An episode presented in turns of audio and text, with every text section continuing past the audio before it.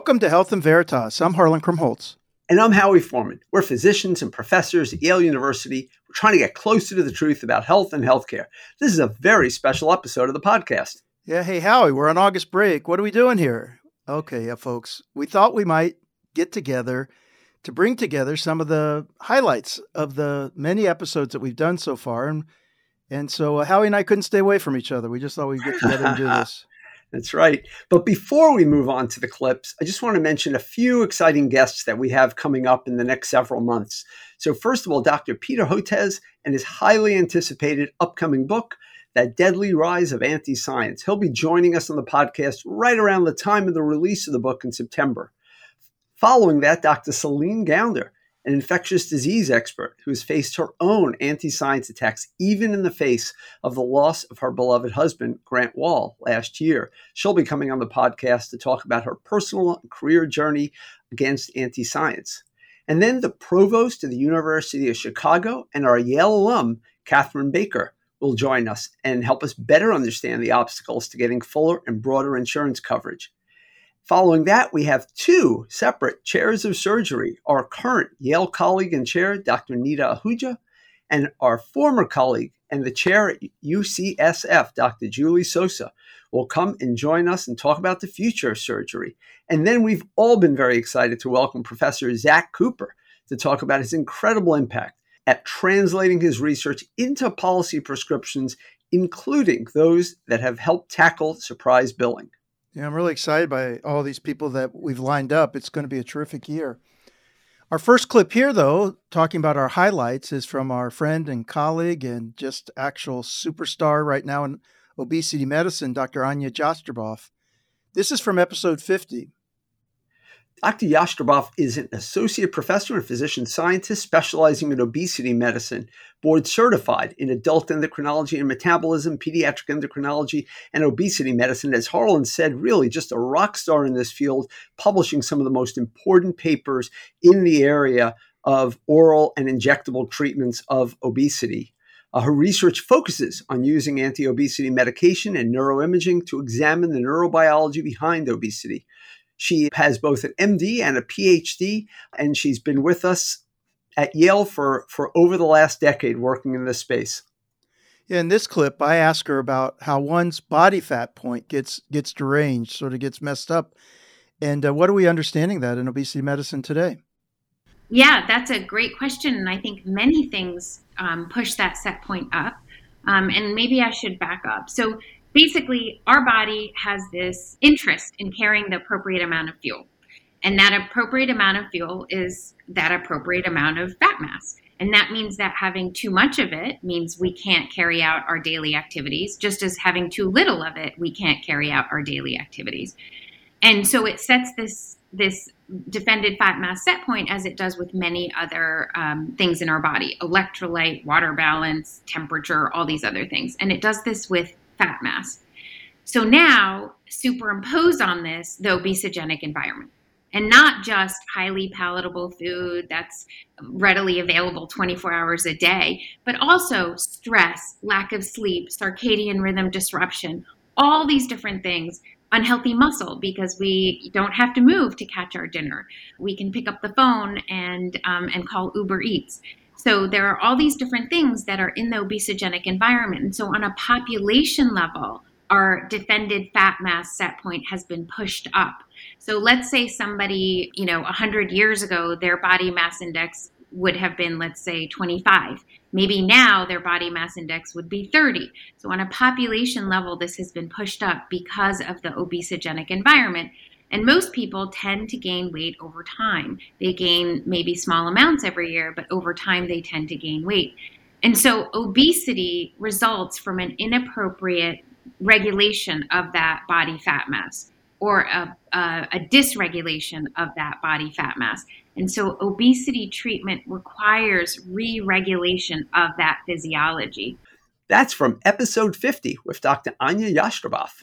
Yeah, our next clip comes from episode 80, where we interviewed Josh Geballe, a Yale SOM graduate who serves as managing director of Yale Ventures. That's uh, Yale's initiative overseeing the translation of research into new companies. It, was just terrific to talk to Josh. I got a great response. He really did. I mean, prior to joining Yale Ventures uh, in 2022, he served as chief operating officer from 2020 uh, and was also the commissioner of the Department of Administrative Services from 2019 for the state of Connecticut. He led our COVID response, was responsible for 25 state agencies, 30,000 employees and really did a fantastic job for Governor Ned Lamont. Yeah, I had a chance to work with Josh in this capacity. I was part of this Reopening Connecticut committee and and for a long time we were really almost daily in contact the committee with with the state government and with Josh really sort of playing a key role. I got a chance to see him really at, his best helping to choreograph what was I think a magnificent response in Connecticut and the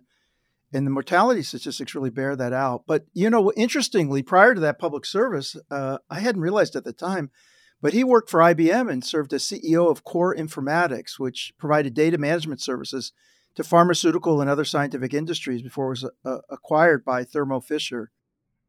Yeah, he's a remarkably talented guy. In this clip, we asked Geballe how he measures the success of his new program at Yale on innovators as well as on the broader community. Yaleys will know we have this saying for God, for country, and for Yale. Um, it's uh, usually on banners that go on people's dorm room walls and stuff.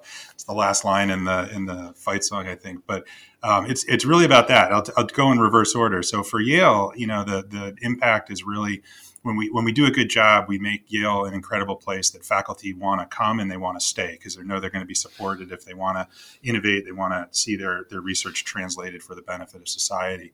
And same for students, right? So increasingly, students want to go to a place that will support innovation, entrepreneurship. So you know, it's a very important uh, you know service to Yale as a university.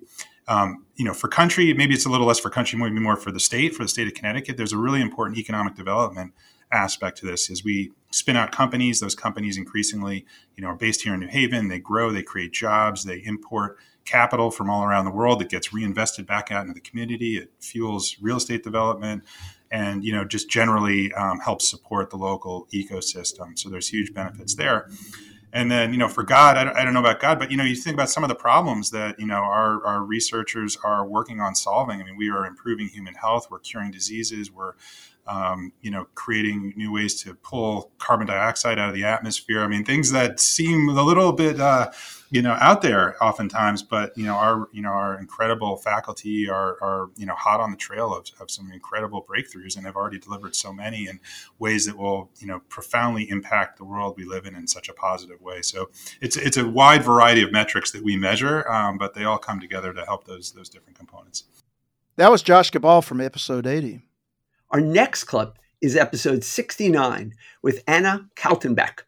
Anna is a health economist, a graduate of our own SOM EMBA program, and also served as senior advisor to the Senate Finance Committee during the development of the drug pricing reforms of the Inflation Reduction Act. Here we asked her what it was like to negotiate the IRA, especially given the lack of bipartisan support. Uh, that's a great question. So, yeah, it was not a bipartisan process. Um, and that definitely created some limiters because both the House and the Senate were in very, very slim margins. So uh, it did mean that there were some elements of this bill that got scaled back relative to where it might have been if it had been the Build Back Better construct that we saw a year before that, which was really you know much broader negotiating authority, at least initially as it was envisioned through the House, which then got scaled back to mostly older drugs and a lot fewer drugs. Um, what really, I think, what carried the day especially for the negotiation provision, which is, I think, where the greatest amount of daylight was between Republicans and Democrats here, was that there was just, it was incontrovertible that a small number of drugs were disproportionately responsible for spending in Medicare Part D, that it was the same number of drugs, or that it was the same drugs that had been on the market for a really long time. They weren't necessarily, you know, they weren't changing the therapeutic standard of care or anything like that. They'd been there for a long time the manufacturers who are making aren't necessarily putting that money that they're making from these products into developing great new products that might address additional problems. And meanwhile, you see these patients who are vulnerable and have bought into a program that honestly was meant to protect them from this now really getting damaged. And that I think was really what carried the day. It was a very cleanly definable target, and people were able to identify with the, the folks who were getting harmed by it.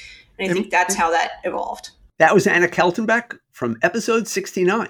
Our next clip comes from the very early days. It's from episode 19 with Dr. Akiko Iwasaki. I, I've had the pleasure and honor to work really closely with her. She is amazing and and was really extraordinary in this early part of the our our experience with the podcast and attracted such a big audience uh, the, to this podcast, the, the one that yeah. we did with her. Dr. Iwasaki is Sterling Professor of Immunobiology, a professor of molecular and cellular and developmental biology at Yale, and a Howard Hughes Medical Institute investigator. Her lab has always focused on immune systems and how they defend against viruses, but since the pandemic began, she has become a trusted COVID 19 expert. Howie, you know, on Twitter or now X, you know, she has more than 250,000 followers and, and is really the kind of person that people look to all around the globe for information about the pandemic and immunology in general, and is such a champion of women in science. She's, she's really an inspiring figure. Our conversation here primarily focused on the root causes of long COVID an area that we've been working on together. And in this clip, we learned how her mother inspired her to be an advocate for women and minorities in science and academia. So th- this clip was really not so much about particular scientific advances, but more about her own personal influences and it was really great that she was willing to be so forthcoming about this. So yeah, my mother had a uh, my both my parents had a very large influence on my life, and my mother um, worked for a, a large sort of uh, media company in Japan. She worked there, you know, since before she got married, and usually uh, by at that time in Japan, as a woman who who gets married, uh, you're sort of expected to leave the company. Uh, she didn't do that. And she had her first pregnancy with me. And she was kind of pressured to, you know, leave the company now that she's pregnant, but she didn't leave. And the second pregnancy, again, she got a lot of pressure to leave, but she didn't. And so, and third pregnancy, she again stuck with the company, and uh, there, she suffered a lot of, you know, harassment and jeering and you know, daily kind of um, abuse at the company, and yet she persevered. And because of that experience, she had gathered other women around her and um, other men who were supportive of women who are pregnant or who have children to stay in the workforce and to create an environment that other women don't have to suffer the same consequences. And so she um, enabled certain regulations to be in place in that company so that other women can uh, succeed and stay in the workforce without such harassment that she suffered.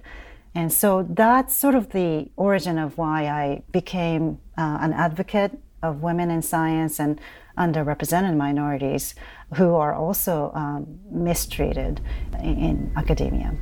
That was from episode 19 with Akiko Iwasaki. Our next clip comes from episode 62 with Dr. F. Perry Wilson, who's a Yale nephrologist, epidemiologist, associate professor, and a good friend of ours who happened to be coming out with a book at the time. And we were really excited to have him on. The book was called is called How Medicine Works and When It Doesn't: Learning Who to Trust to Get and Stay Healthy. In this clip, we talked about two examples of research fraud from his book. These two cases of fraud, I think, are both telling. One is a fascinating case of how the media can go awry.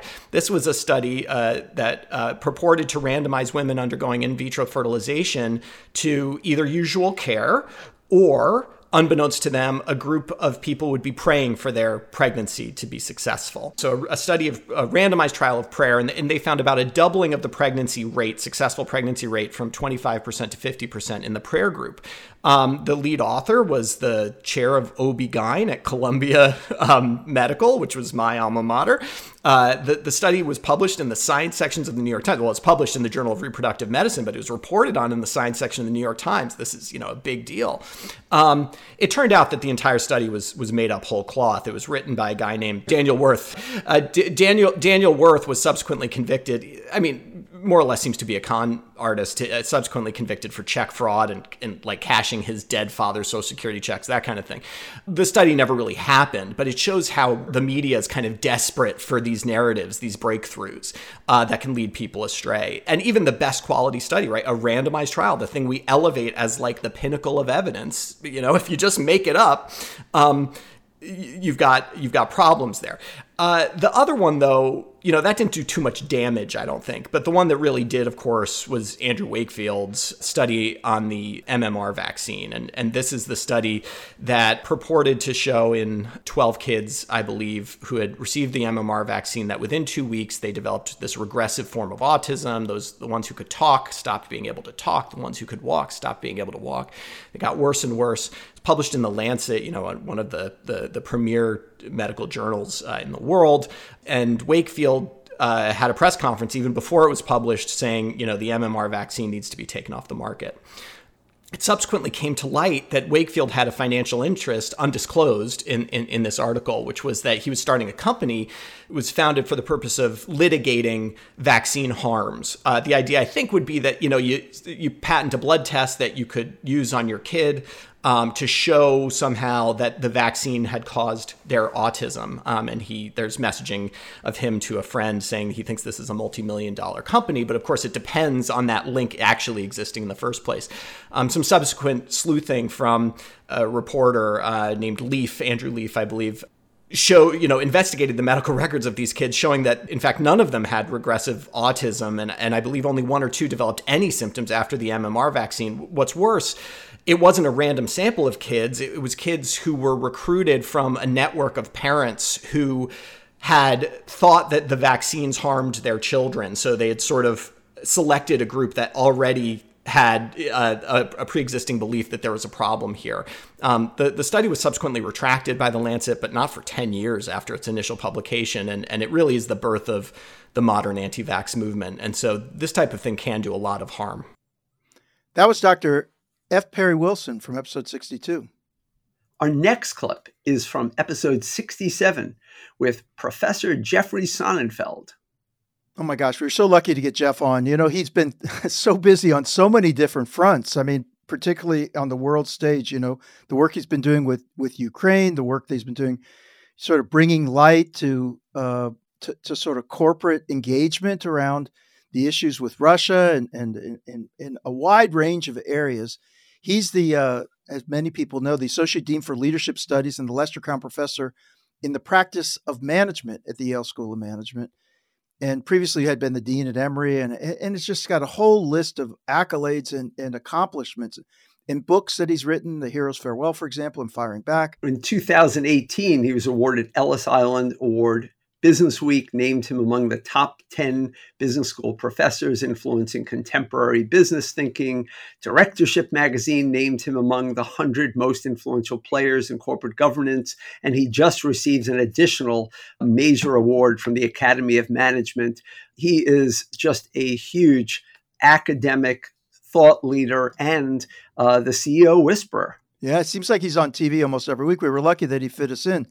In this clip, we ask uh, uh, Jeff Sonnenfeld, when he left his Philadelphia suburb, because he grew up in Philadelphia, so he sort of got into that, did he ever think that one day he would be an associate dean at Yale and known as the CEO whisperer, as you say, Howie? No, uh, all I knew is that uh, first I didn't want to um, to become a men's clothing retailer like my poor dad wound up trapped into that field coming out of the Second World War. But I did think that I would be um, dressed in white like you guys. Uh, actually, was a closet pre med uh, at at Harvard as an undergraduate and uh, working as a volunteer in Mass General Hospital. I realized that I didn't have the um, uh, the the passion that you guys have uh, and the patience to work as you did. I loved, of course, uh, the the interaction with with people in distress and being able to help.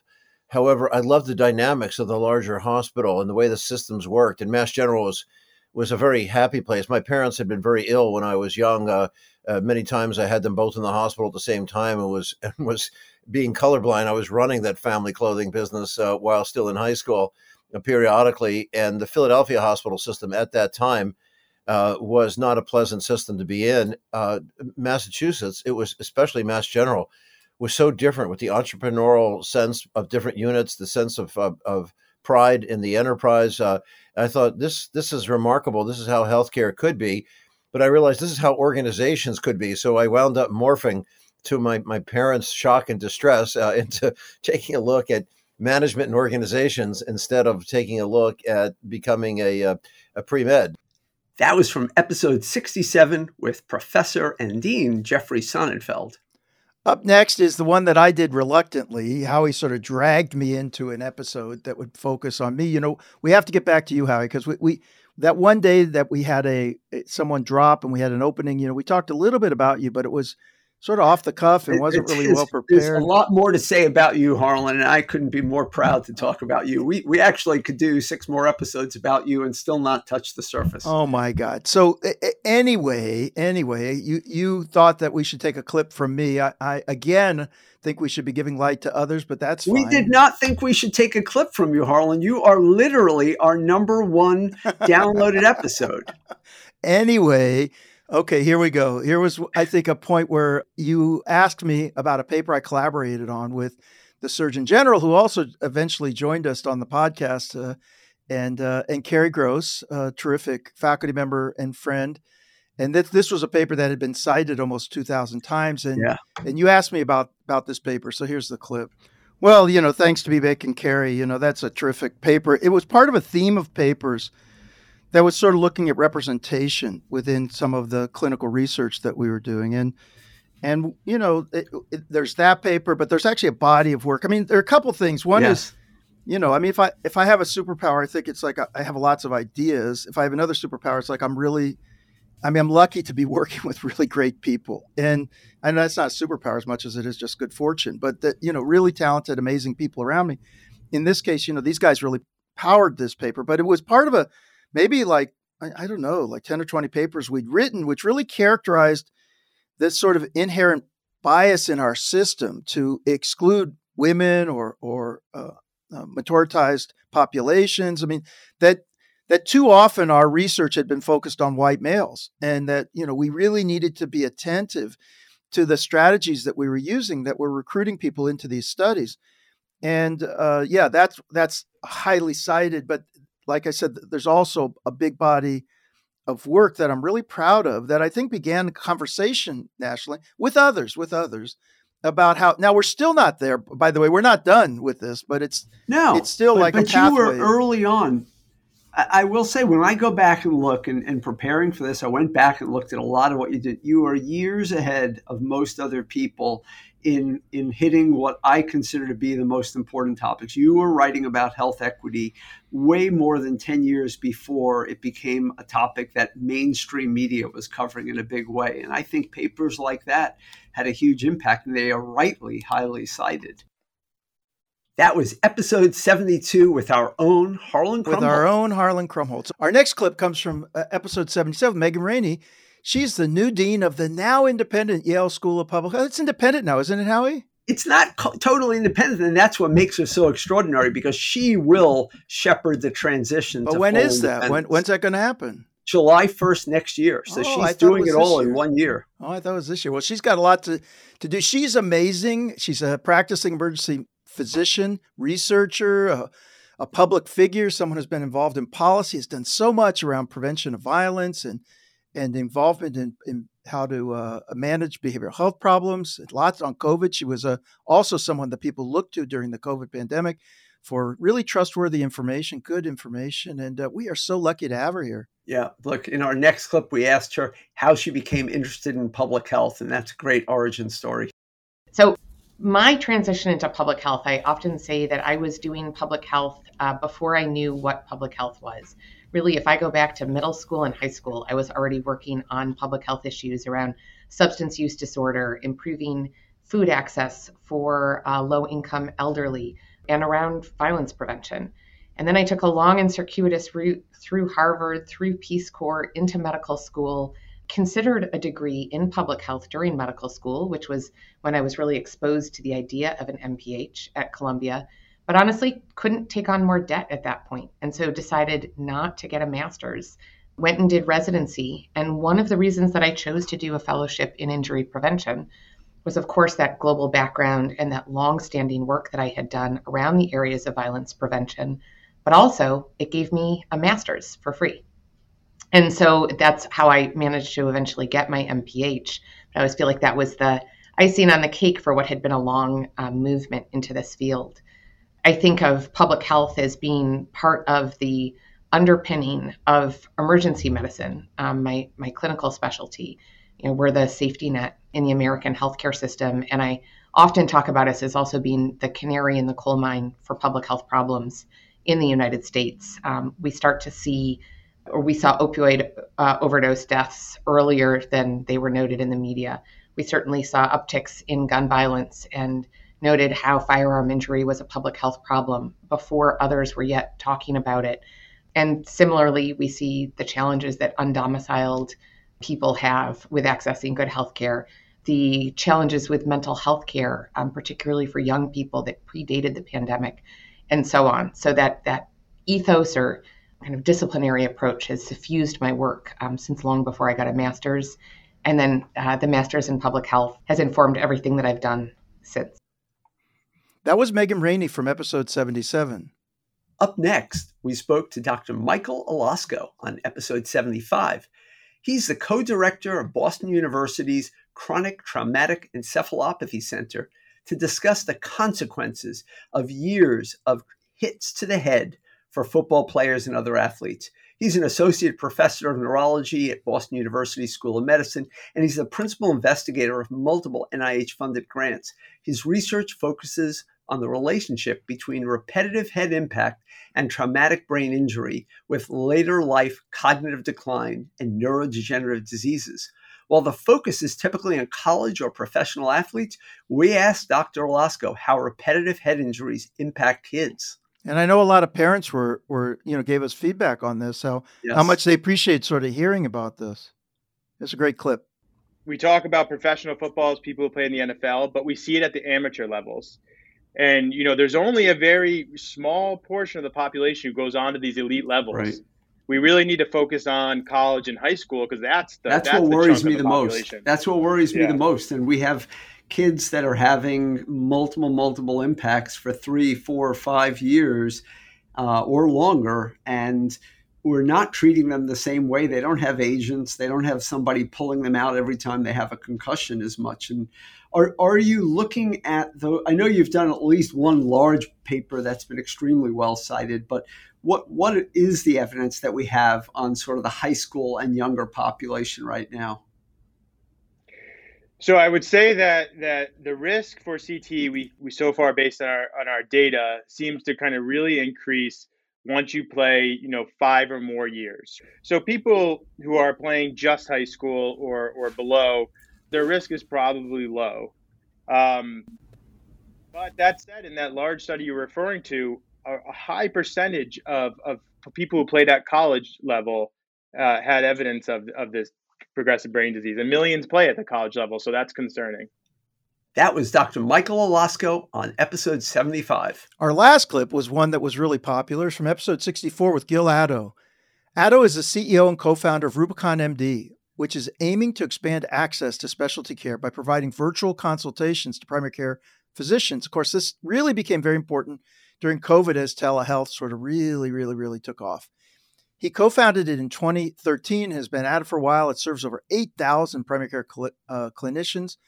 And the uh, Huffington Post named Rubicon one of the five companies defining the future of healthcare. It was just, uh, I don't know, really, he's such a, so engaging he's done so well. It was really a great episode, and I, I think I know why it was so popular. You know, he he uh, he helped bring a lot of insight to this. He's an inspiring guy. The following clip is taken from a moment when we asked him about the role that his grandmother played in how he built Rubicon MD.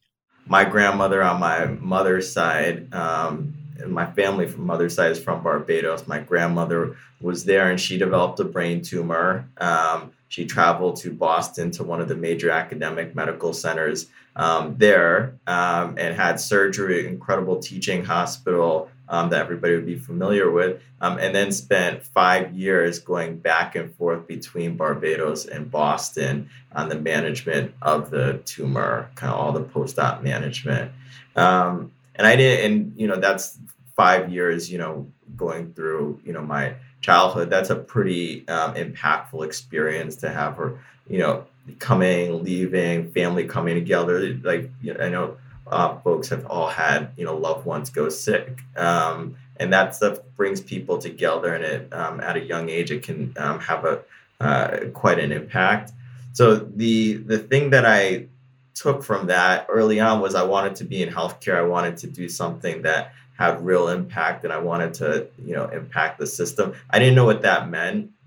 It wasn't until I got further along, probably I, I give people a lot um, the the commercial for your class, Howie. That really exposed me to healthcare at a system level. What are all the forces that impact the delivery of healthcare? And it really helped me to understand that what was really happening with my grandmother was an access challenge, and um, there's fundamentally just better access um, in these centers that have been co-located geographically for very good reasons in the past. Um, and so I wanted to build something that took that expertise and got it out to the communities where it was necessary and valuable. So I met my co-founder Carlos in 2013, and we started building and we start built Rubicon MD really on this mission to democratize medical expertise, and um, that's at the DNA of everything we do. Is um, that mission? People join us because they're mission driven um, and we try to keep that front and center. And I will say, since starting the business, probably once a year, um, there's an experience I hear about or somebody tells me about with their loved ones, or recently my wife's gone through with one of her close friends that reinforces that need for access and all the challenges that emerge from not having it. That was the last clip we have for today. It was from episode 64 with Gil Addo. So it's great to get together, even though this is our break, Howie. And uh, thanks to all of you out there for joining us in this best of compilation of Health and Veritas. We're starting our third year in just a few weeks, and we'd love to get your feedback. We can always be reached at health.veritas at yale.edu. If you enjoy the show, please rate us on Apple Podcasts. It helps people find us. Yep, and we're going to return in early September with new weekly episodes. In the meantime, Harlan and I both wish you a happy and healthy August. Our mission is to bring you interviews with leading and emerging figures from the world of health and healthcare, as well as breaking news, facts, analysis, and the occasional pithy banter. Even and, if, uh, if, we can squeeze out any pithy banter, we do, right? Listen, Harlan, I mean, this is the joy of my week is that you and I get to have pithy banter. When else can we schedule it? Health and Veritas is produced with the Yale School of Management and the Yale School of Public Health. Thanks to our researchers, Inez Gil, Sophia Stumpf, and to our producer, Miranda Schaefer. They are absolutely amazing every thank week. Thank God for them. Thank yep. goodness. Thank goodness. Talk to you soon, Howie. Thanks, Harlan. Talk to you soon.